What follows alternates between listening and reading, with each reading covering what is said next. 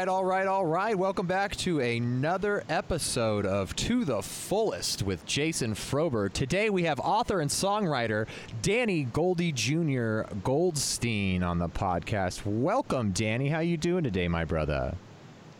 Hey, what's up, buddy? How are you? I am doing great, man. Just surviving this little uh, corona outbreak, hanging out, doing the quarantine, hoping to end this thing as soon as possible, man. How you doing? Uh, same thing, man. Everybody's kind of dealing with the same situation, and it's uh, a pretty interesting time to to be alive. You know, lots of uh, just new new day things going on all the time. So, uh, yeah, we just my wife Alice and I just been dealing with it like everybody else, and it's been pretty interesting. Um, for me, I think that uh, it probably affects me less on a day to day than a lot of people because I have a neurological disease called Charcot-Marie-Tooth, and it's uh, CMT for short. About one in 2,500 people get it a year. It's uh, hereditary, and uh, for me, it affects my lungs. So for like the last 20 years or so, every time flu season comes around, they're like, oh, you got to take a flu shot, try to stay out of crowds. So I've always been very uh, cognizant of a lot of this stuff that's going on now. A lot of times I'm at a show and I'm trying not to like talk too close to people, or if I shake someone's hand, I won't touch my face until I can go wash my hands.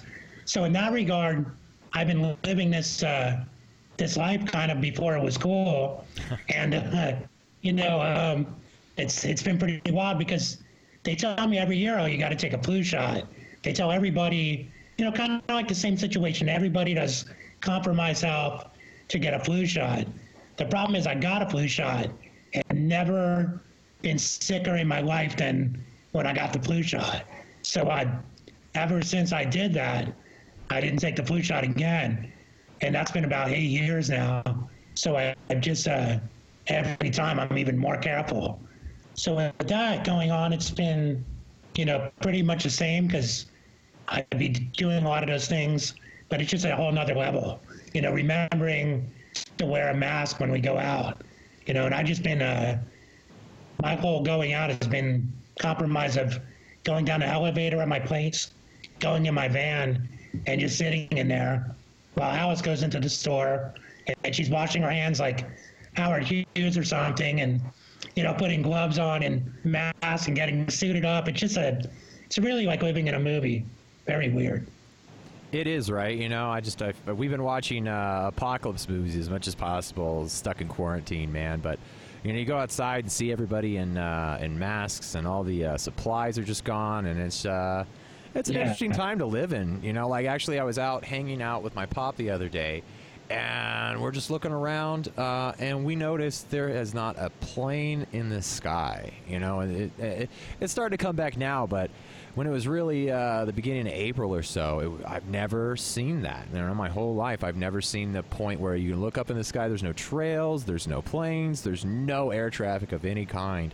It was uh, it was it was a pretty trip, and I and you know we both made the uh, we had the realization that's probably the only time in our lives is we'll ever see that again. You know, where there's no air traffic flying over constantly. I mean, I live right I live right by McCarran Airport, so I'm always seeing planes and I'm always seeing the trails and you know. Yeah, I'm just I'm just south of myself. So. Yeah, so you know. I made a joke uh, to Alice the other day. We were driving down Eastern and we were going to turn west on Sunset, and I go, "Hey, babe, do you want to go and not watch the planes land. Ha!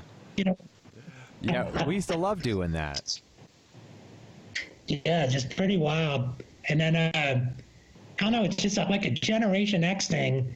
We have seen some crazy things, man. Like growing up without the internet, and then you know we get in our 20s, and all of a sudden all this stuff that was hard is now easy. But then you see like I have little nephews that are six and eight years old, and I realized, man, they're they're like literally learning to to run before they know how to crawl because of technology. So you know, it really tripped me out because he saw a black and white cartoon one day, and he was mesmerized by it. like to him, seeing something black and white was like us seeing something, you know, in hi-fi for the first time. Just really wild. It's a whole different uh, environment for a younger generation. And now we have this. It just, Yeah. just really. Yeah, I I mean, see. could you imagine when Keep going, keep going. I was just saying, could you imagine when we, if we were teenagers and this had happened, say in seventh or eighth grade, and they said, okay, check it out. We're going to cancel half of the school year and you can't go out and do, do anything.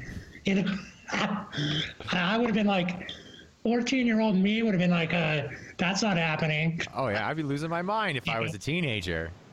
I feel bad for those guys. They're they you know those kids have got to be losing their frigging minds with all those hormones pumping through, and they got to they just want to go out and take the fucking world by the horns, and they're stuck at home in quarantine. It's just terrible. Yeah. With their parents With that everybody pretty much hates in their teenage years, you know? yeah. Like, what could be worse? That's when you rebel against And then people, authority. you know, they're just like, there's every level of hatred on this thing, on no matter what view you have. There's just so much negativity out there. And people are just like demonizing these kids that go out. But it's like, man, just think, think back, you know, 20, 30 years, what you would be thinking. It's uh, really a lot to take in. Yeah, totally. I mean, Definitely. I see it in my neighborhood, man. Like, I, uh, it actually brings a smile to my face. I see a lot of these kids.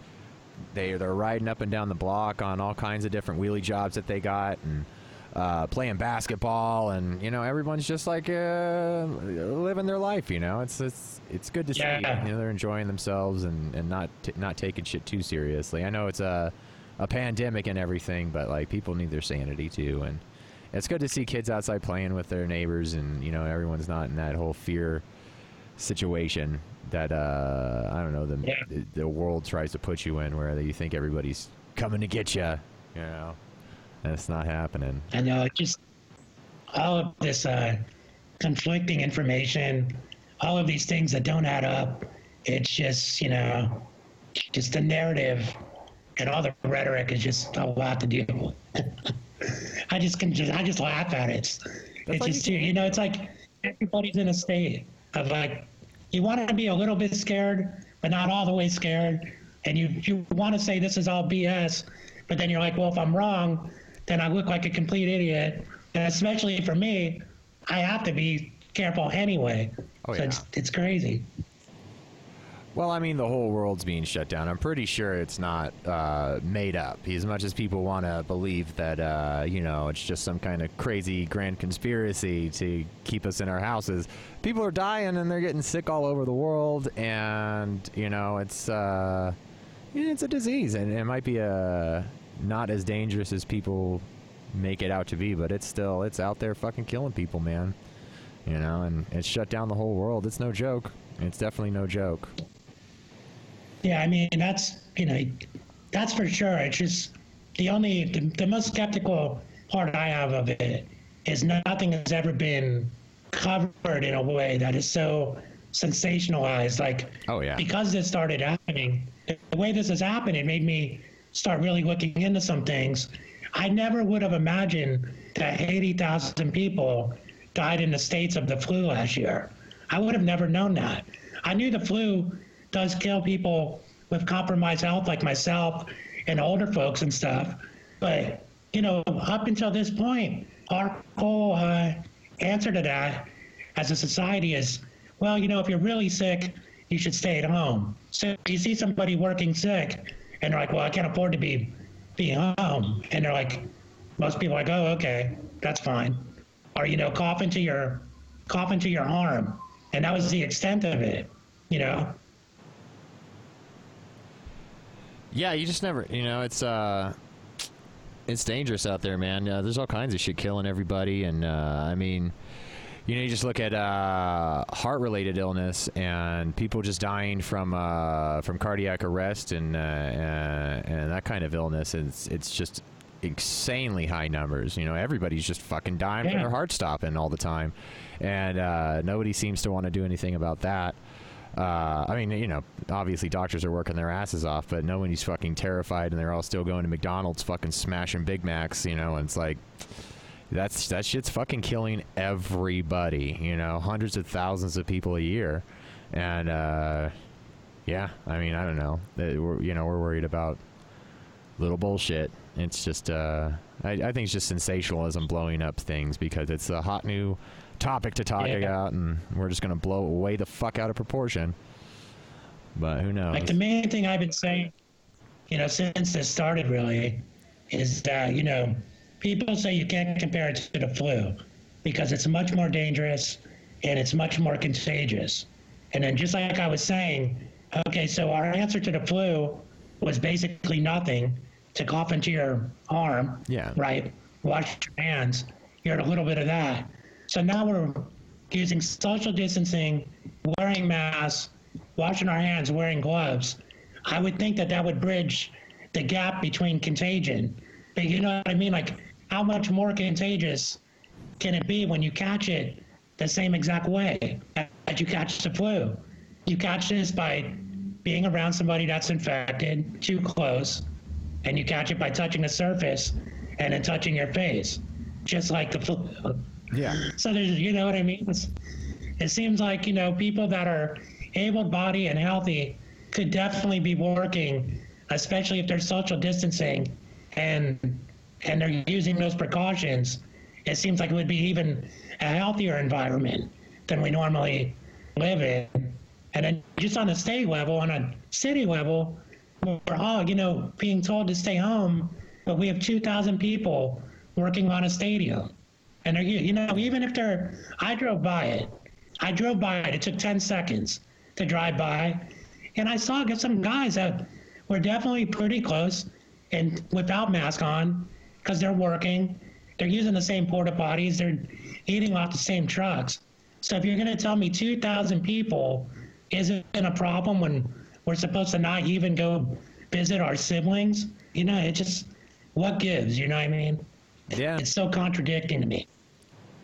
Well, and I think you know a lot of it uh, just has to do with you know we don't we can't stop these fucking things, you know, these viruses, and so they just try to put as many Yeah. as many uh, barriers up as we can. But then it's like society still has to exist. Uh, you know, people still have to be able to get food and all these things. So it's like it's a hard thing. It's that fine line, and and you know, I don't think anybody knows what we really should be doing. You know, we're just doing the best that we can uh, for the dumb monkeys that we are. You know, and um, I always like to say, uh, anytime people start bringing up crazy uh, conspiracies or like uh, giant plots by the government, that a lot of times, more often than not, you know, it's um, it's incompetence and, and error and people trying to cover up their own inhuman mistakes, you know, as opposed to trying to, uh, Yeah. uh, you know, evil mastermind some scenario. It's it's it's usually just someone fucked up really bad. Uh, they gotta fucking fix it and hide it and blame it on someone else and and you know blame shift and get the media to cover it up and and it just turns into this big uh, this big mess of misinformation. You have no idea what the fuck's going on. Well, that's the thing now. Like people, no matter what you want to share, whether it's left, right, or in, in the middle, the critics of whatever that thought process will say, "Oh, well, look at this source that you're using," right?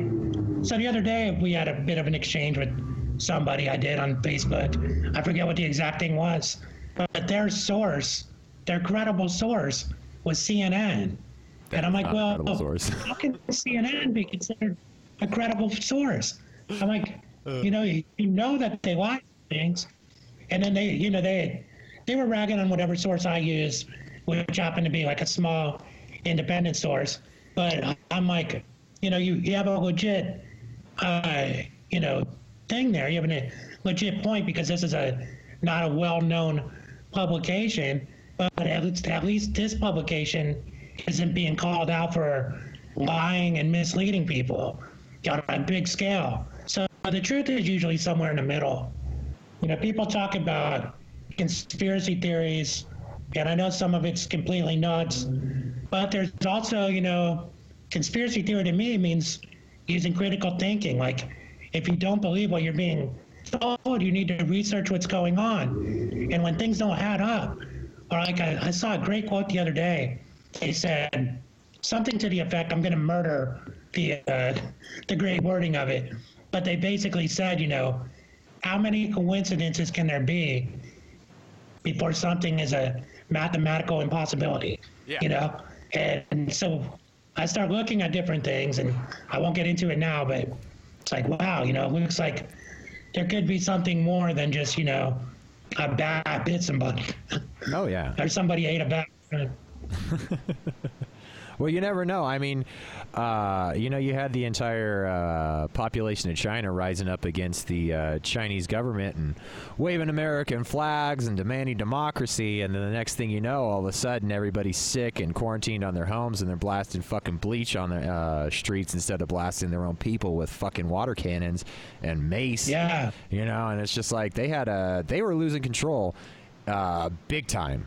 And they were Yeah. going to extreme measures. You know, they were they were basically fucking killing people over there to shut down these protests because they were losing control. And now all of a sudden, you know, like right when that goes down, uh, you know, a plague fucking shuts the whole country down, and it's like that is very convenient. And uh, you know, it's it's not like a Yeah. one plus one equals two thing, but uh, like you said, there can only be so many coincidences before things, you know, just just just are undeniable. You know, but.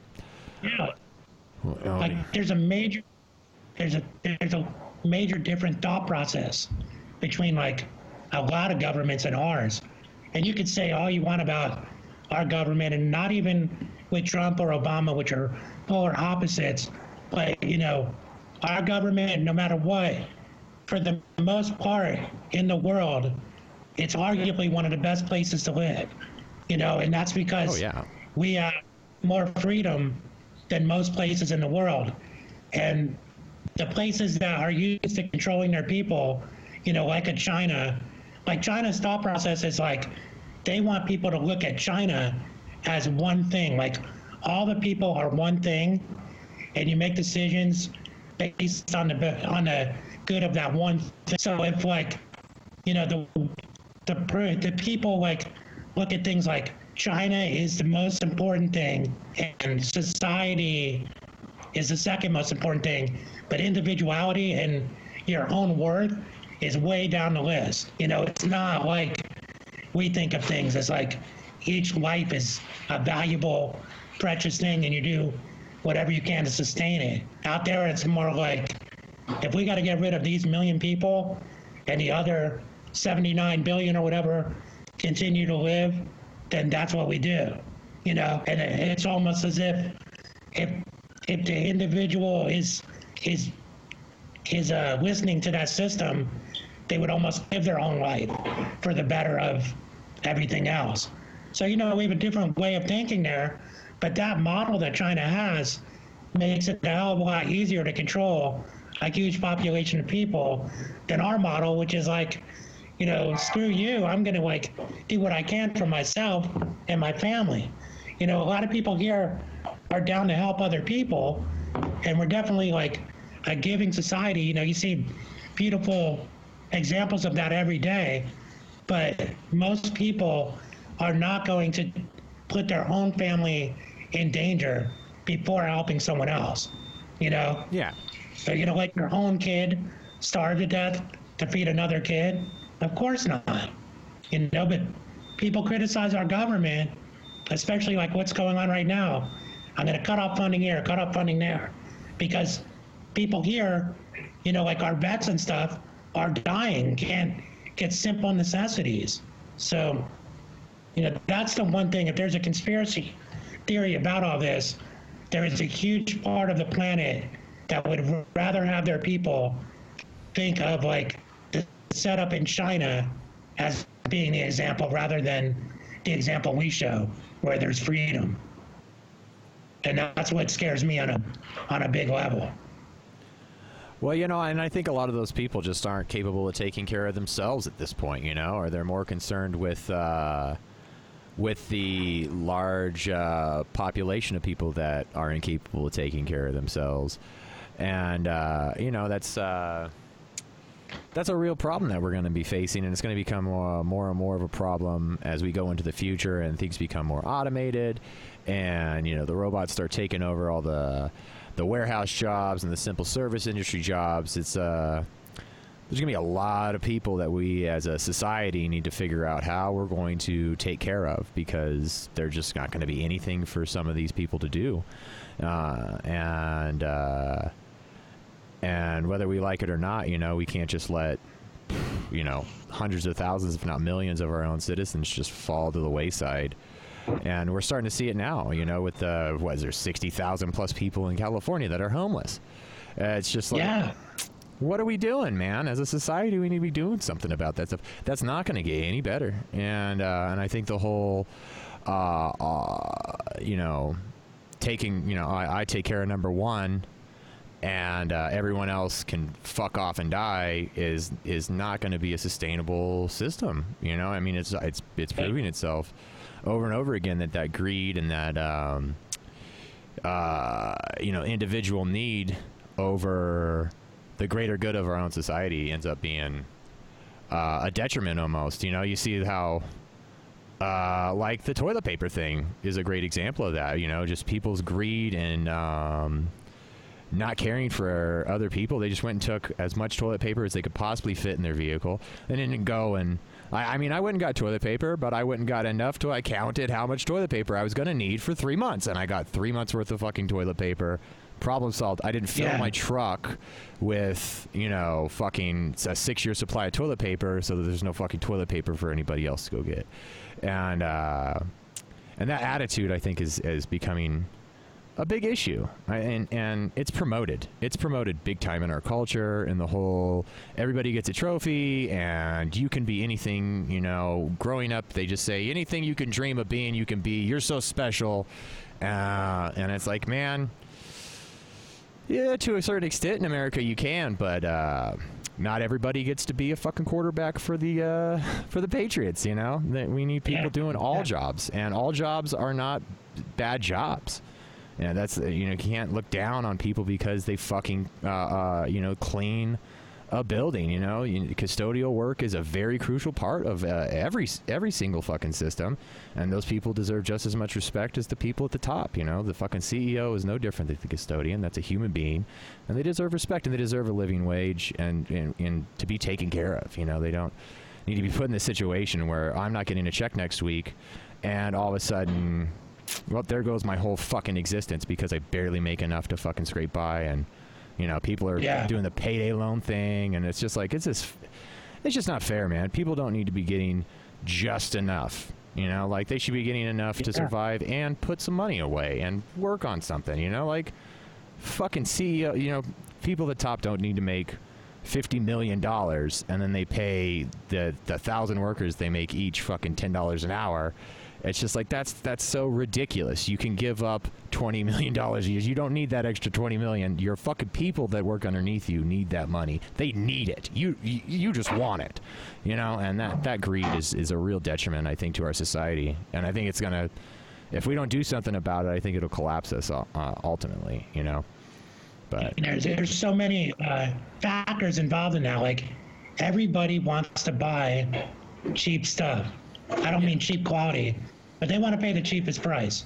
You know, so then, you know, you have the WalMarts of the world that come in and they they take all these companies that make stuff and they tell them, you know, we'll buy this much, but you have to do this and this. And it's always, you know, nothing ever gets better in quality. It's always made cheaper and cheaper, and they're going to charge just as much as they can for it to be a little bit cheaper than the other guy and put them out of business. But, you know, I've always tried to go to the the next tier, a tier higher than that. I love to try to help uh, small businesses. I'm have a small business, you know, and those sort of things whenever possible. Than just going to the very cheapest thing. And it's like there's capitalism that has, you know, there's like responsible good capitalism, which I believe in capitalism. Like a perfect example is uh, I always use this like you have In-N-Out Burger, right? Great and you go there and what's that? I said great example. Yeah. Uh, Okay, yeah, you know, they're a pretty big company. They're not as big as McDonald's, but they're a big company. Nobody's getting uh nobody that owns it and out is going broke. But you know, they start their people off at a decent wage. They give them health benefits, and uh, you know, it shows in the way they work. You go to In-N-Out, and it's like a fine old machine. You know, it's like you can tell. I've never been to In-N-Out where I saw like a bunch of miserable people. No. Everyone seems to have a, a smile on their face, and they're going on. It looks like they feel like they're being treated decently. You know, unless there's some kind of evil they're like you're going to act like this. You know, which I don't think there is. And then you have other places, you know, like the McDonald's of the world, which have gotten better over the years from what I hear.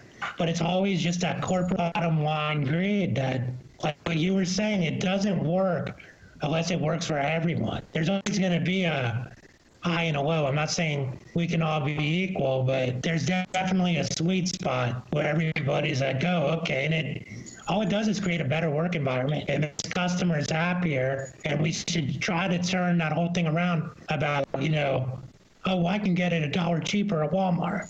Well, you know, in the long run, is it really cheaper when you think of all the different situations that get caused there?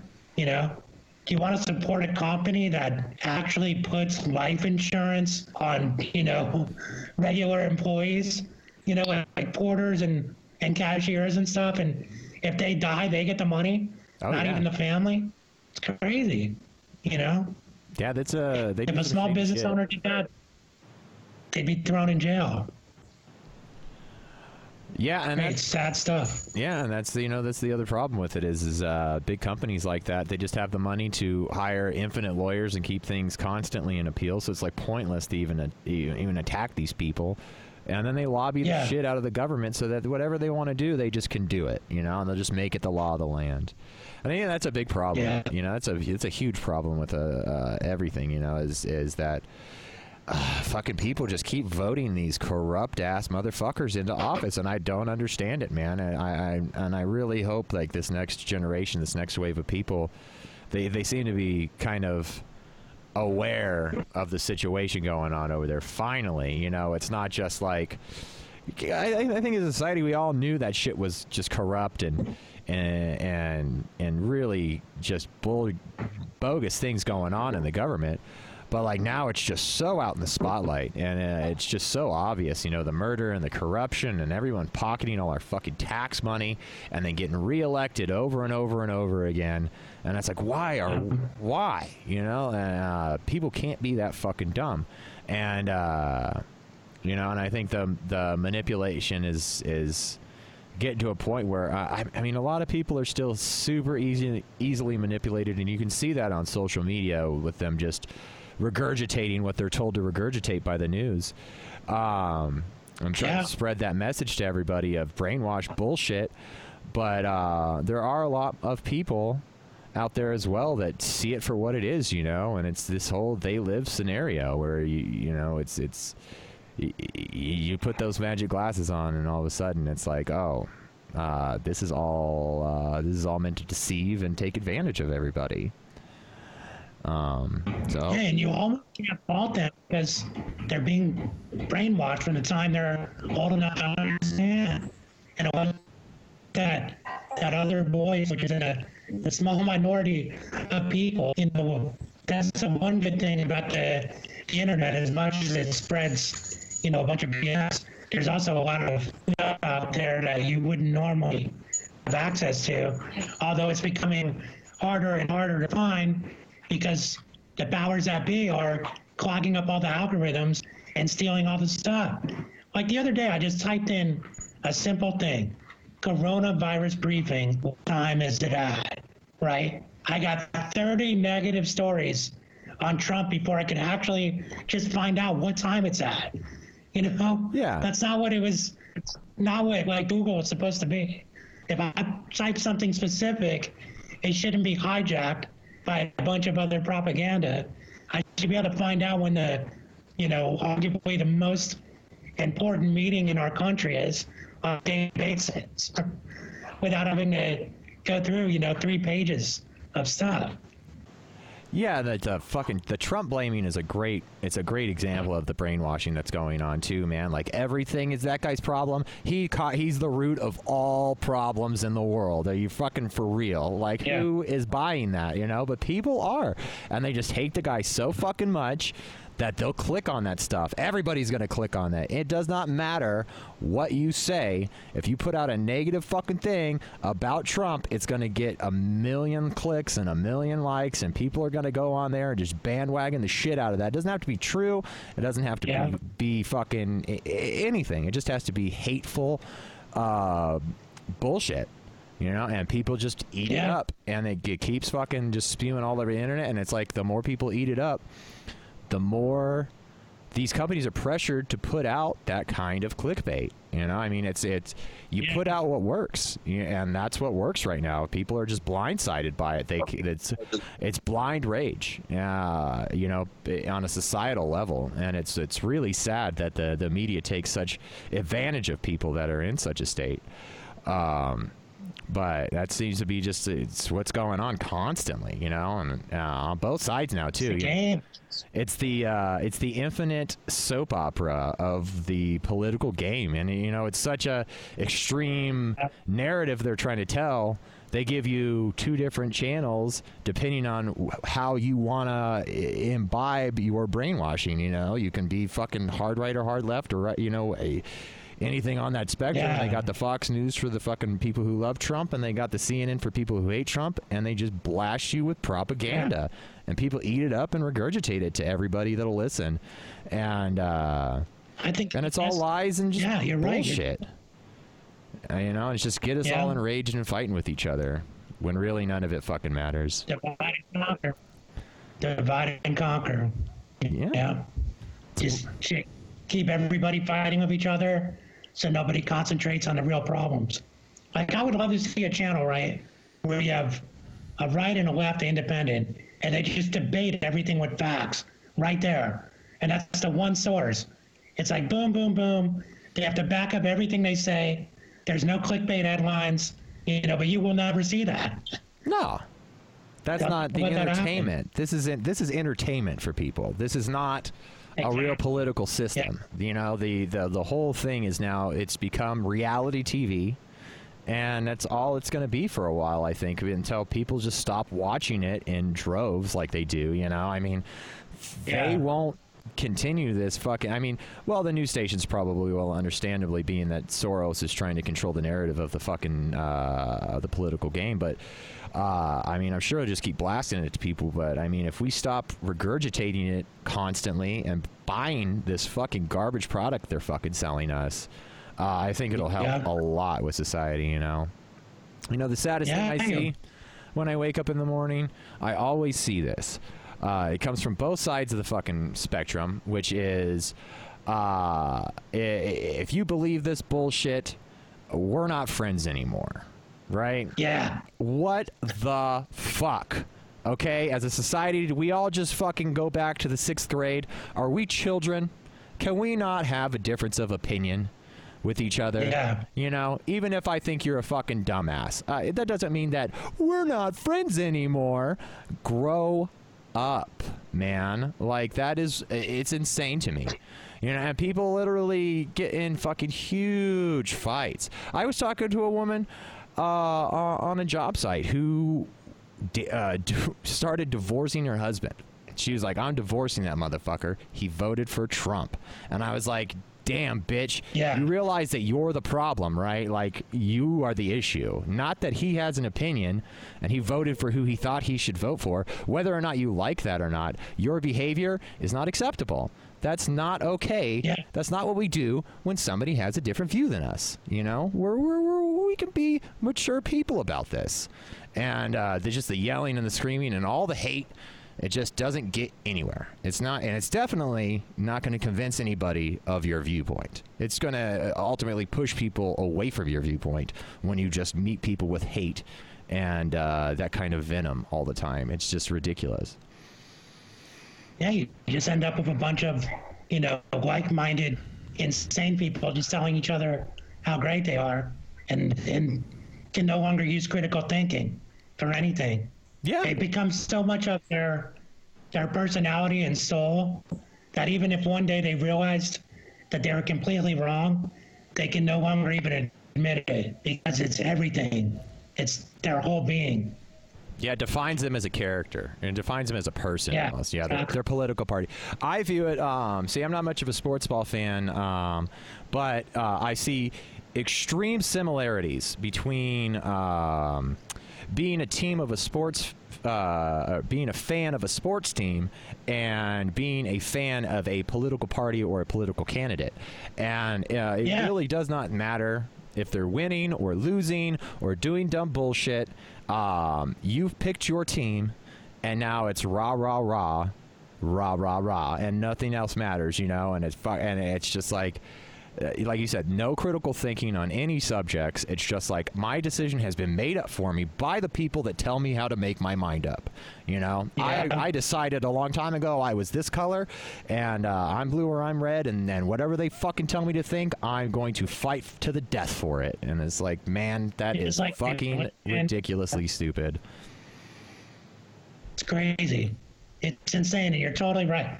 And I am a sports fan, Yeah. but I've never been like, I've always been more into kind of like betting sports and trying to figure out what's going on. So I've never been like a diehard fan fan. You know, I have my teams I root for, but I would never like ever even think of ever getting in a fight over it. Oh my God, I like the Raiders and you like the Broncos. We can't be friends. It's insane. The players don't even care. The players will go from the rival to the other rival for whatever amount of money makes sense. Like you're literally arguing about a color, like an emblem.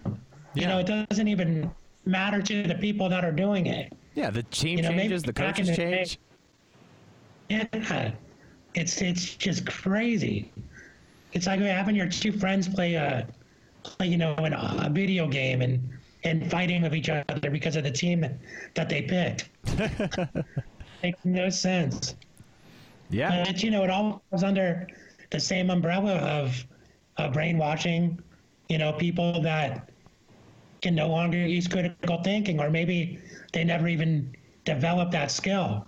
You know, they can't take evidence; they can only take what they've been told. You know, you need to go this way, and never see a conflicting view. You know, this is it; it can only be this way because my dad told me that, or Yeah. my uncle or my teacher. That's a really scary shit when you have the teachers now telling political views. Like, I don't remember ever having a teacher telling me political views in the 80s. You know, I imagine it wouldn't have went over too well. Yeah, that's unacceptable shit, man. Like they shouldn't have anything to do with that. Talking about that kind of stuff Yeah. in class is is just insanely uh, inappropriate, and uh, it should not be allowed at all. You know, that's because now you're sitting there with a class full of 35 people or whatever. And so 17 of them fucking go one way and 18 go the other way. And you're to just fucking belittle those 17 people that don't agree with you or whatever. Um, and try to force your agenda on people when they're trying to get an education. You know, it's just like, fuck you, Yeah. man. You And it rules the world. You know, that whole that whole thing really does rule the world when you have like a society of people that think that way. Yeah. Like it doesn't matter, man. If if somebody knows that you like Trump or a certain sector knows that you're anti-Trump, there's people that no matter what, you're not getting that gig, that job, whatever that is, they're holding that against you. They may not say it or whatever. Instead, if somebody would just take it, yeah, take the take a second when you have a disagreement and just try to put yourself in the other person's shoes and think about where they're coming from. Why are they mad about? You know, it takes a lot of mental discipline to do that, but I try to do that every chance I can, and uh, you know, it makes it a little easier maybe to come to some sort of understanding in the middle if two people think that way. Yeah. You know.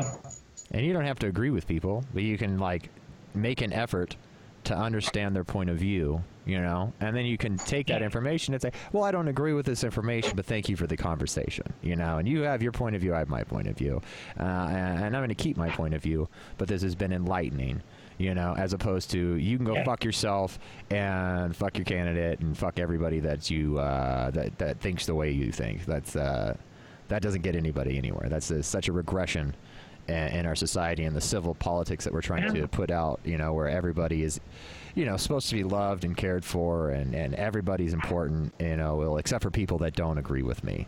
That's the one. yeah, Yeah, it's fucking. they're not. A, they're not important.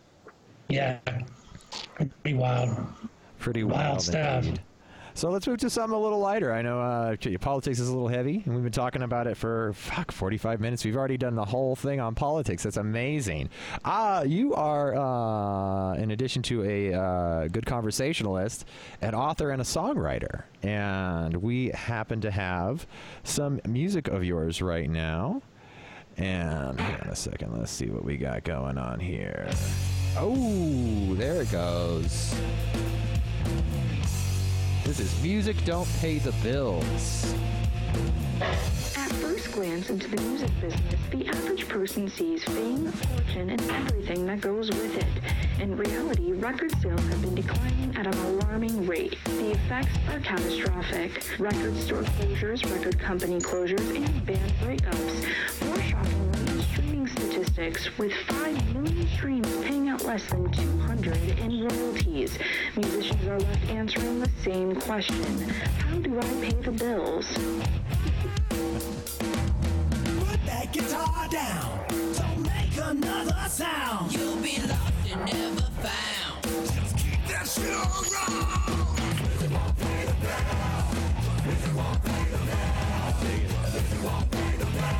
Oh man. You'll be stuck in a rut. Don't let it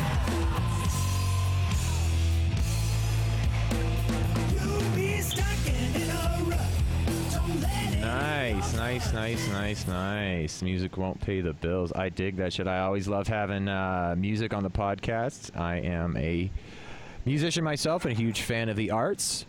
Uh, so uh, yeah, how'd you do that? Uh, where'd you record that song at? And who's uh, who's playing on that with you? Let me tell you, that's where the whole thing stems from. Is I wrote a book called "Music Won't Pay the Bills," self self-published book. I put out like two months ago, and it's about um, it's about my story with my love for music, how I kind of got into it. It um, you know, kind of like uh, saved my life in a way, as far as like, as far as I think it kept me out of a lot of trouble that I might have got in when I was younger. I started learned how to play guitar, and I just had this knack for songwriting from the time I was a kid, and it's just kind of like my story about what it was like to try to make it in music. It's all over the landscape of Vegas, and it goes into my um, 20s when I eventually had to quit my band and stuff, uh, mostly because of this neurological disease that I had that I wasn't aware of. And uh, when I say music won't pay the bills, it sounds kind of negative, and I'm not saying music don't pay the bills for everyone. It was a conversation that I had with my father when I got to a point of look, because I told him, look, man, I want to get out of school. I want to pursue this music thing. Instead of going to school, I want to go and get a job and buy gear. And I was already playing like bars and stuff at 14 and had some people around. It's all in the book. But um, he just told me, well, what happens, you know, if music won't pay your bills? Where are you going to be? And that whole thing kind of echoed in my head as I got older and uh, things weren't working out financially for music, you know, like I hoped they would. But it was just kind of like, I think a lot of artists, musicians, entrepreneurs, anybody that's going to go through life in our society and, and try to, you know, blaze their own path, you know, not take the safe road. I think they've all will come in to some sort of like uh, be criticized by people they love or peers or, you know, just friends and stuff that are say, you know, chances of making that are this, it's slim, it's hard. But, you know, people do it and it pushes you.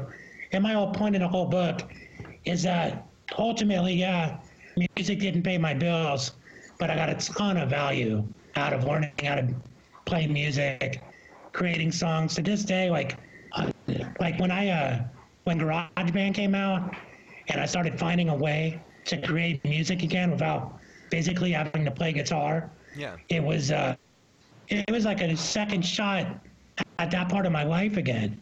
You know, it's just amazing. It's so uplifting. Dealing with um, a neurological disease, you start to really uh, appreciate the little things in life.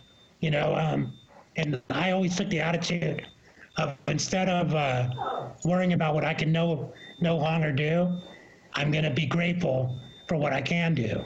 You know, right now, like right now today, I can do this, this, and this. I may not be able to do it a year from now. But right now, I'm glad I can. And there was uh, some great inspiring stories I saw. Like, I don't know if you about, know about like Jason Becker.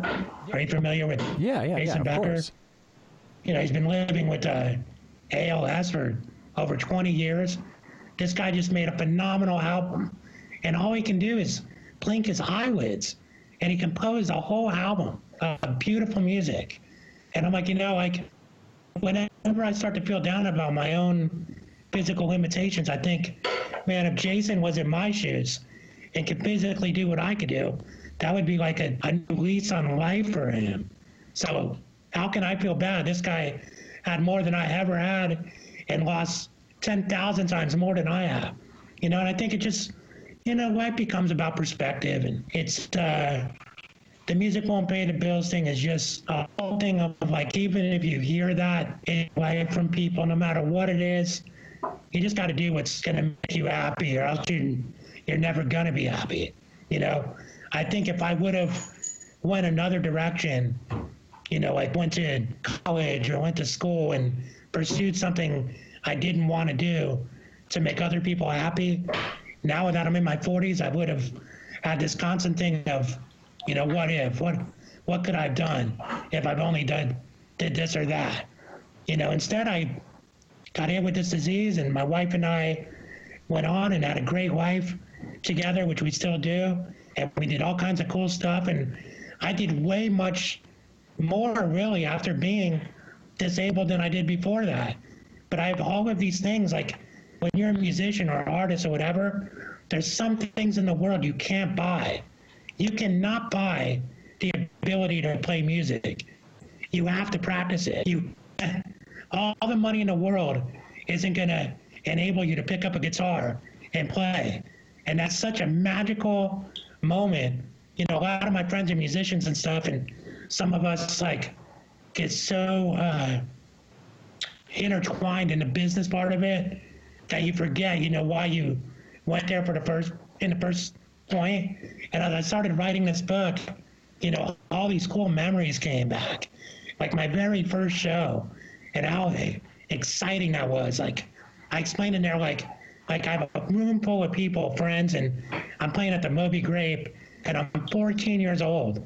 Like they literally said you can come in the back and go out the back. Like, I wasn't old remember enough to be there.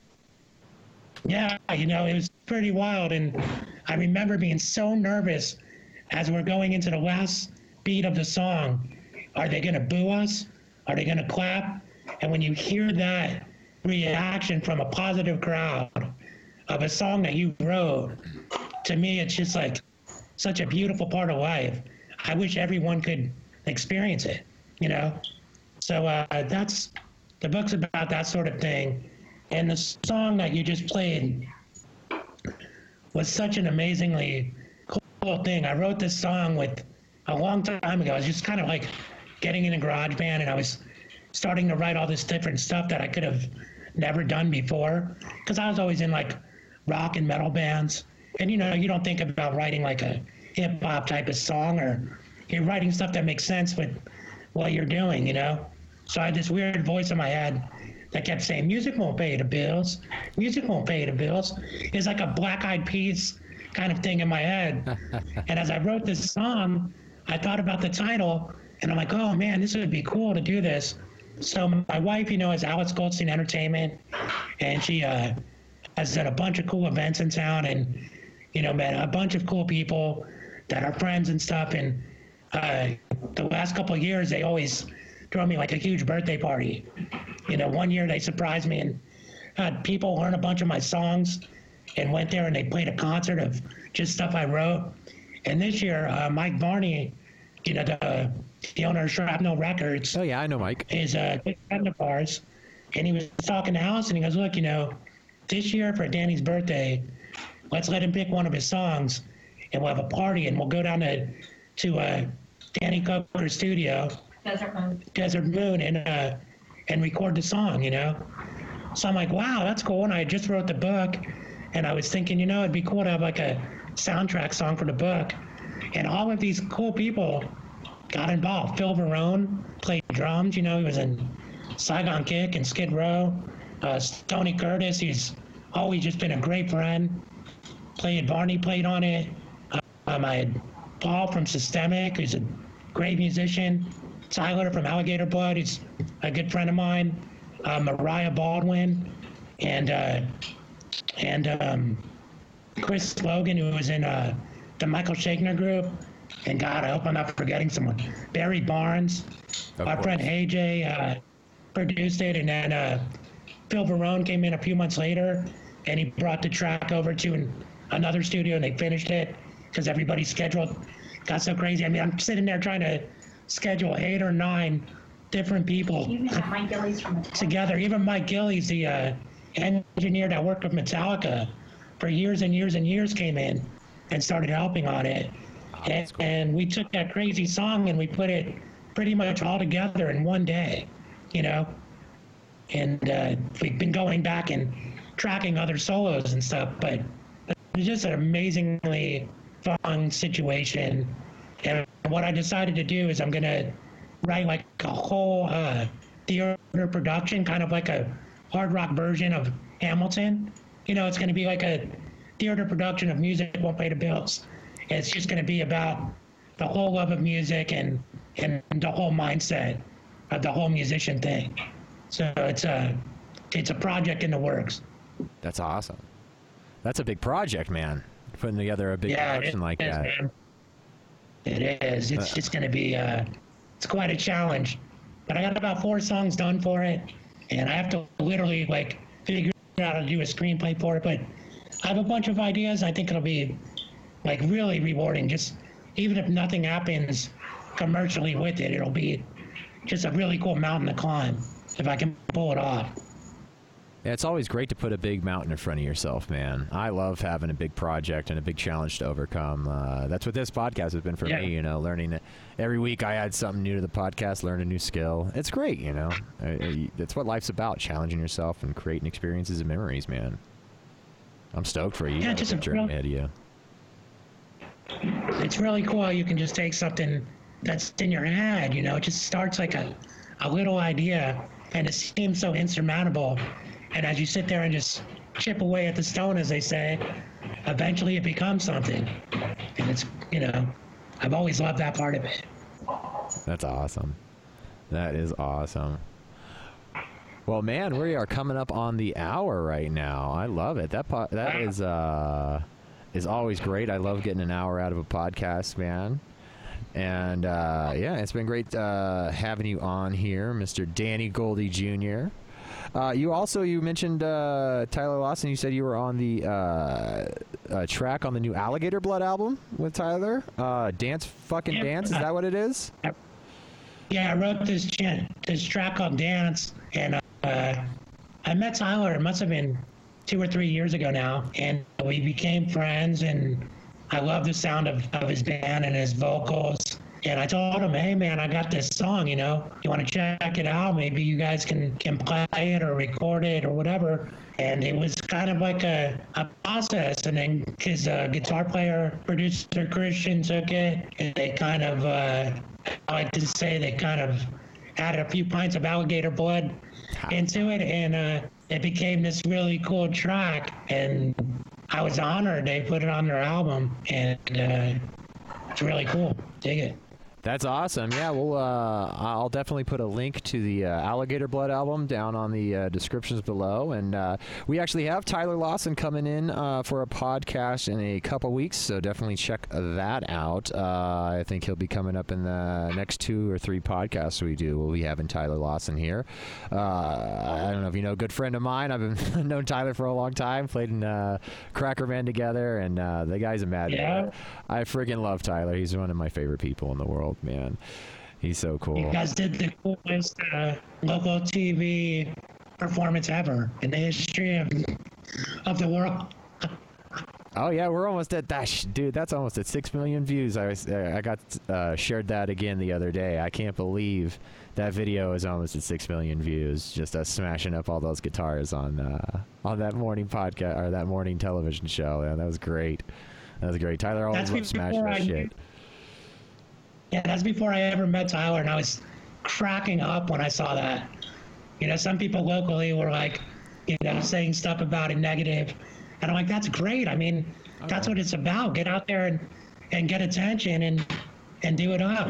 That was so entertaining. Uh, we wanted the negative press. We wanted people to, you know, we wanted to kind of be the heel, uh, as it were, like for uh, wrestling. You know, we were those dickheads who were going to smash everything and piss everyone Yeah. off and get banned from every venue. And uh, yeah, it was it was a lot of fun, man. I wouldn't take any of that back for anything, man. That was probably one of the funnest bands I ever played in. Was with fucking Tyler. You know, you did shit. That was so great. And ended up on Howard Stern. That was great. Yeah. Oh, that was you know that was one of the best times, man. We, we so yeah, but we'll have him on. We'll have, we'll be talking about the uh, old days, I'm sure, and uh, talking about his new uh, new project, Alligator Blood, with his new album. Yeah, I'm, looking forward to having Tyler on, man. And uh, yeah, and again, man, I uh, I really enjoyed our conversation, Danny. You've been amazing. I'm really glad to have you on the show. Uh, so let's see here. We got uh, you can check out Danny Goldstein at uh, Danny Goldstein Music on Facebook. Of course, we have uh, his book, uh, the new book, out on Amazon. Uh, Music won't pay the bills, uh, and that's available by uh, Goldie Jr. And you can see it on the screen there. Yeah, it's very nice, very nice. And uh, yeah, we'll put the we'll put the link to the Alligator Blood album down there as well. You can go pick that up. I know that that's available on Spotify as well as I'm sure iTunes and other uh, any place you can get music. Tyler's pretty efficient at that stuff, so uh, I'm sure it's everywhere. Uh, but yeah, once again, man, thank you so much, Danny. And uh, yeah, if you want to give a shout out to anybody before we head out, man, you, uh, we're gonna play your. Uh, we're gonna play some music. Uh, a little bit more music won't pay the bills as we cut out, man. Thanks for having me, and I just want to say, hi, Alice. I love you, Bear. And that's about it. Hi, everybody else. Well, thank you so much again, Danny. And uh, yeah, here here is uh, we'll fade the rest of the podcast out with the uh, the extended version of "Music Won't Pay the Bill."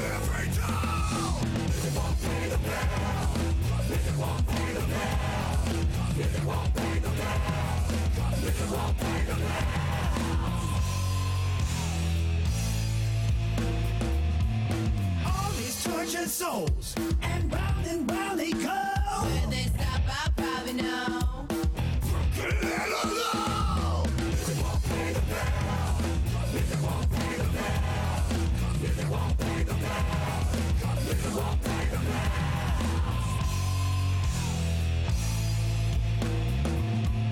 Music won't pay the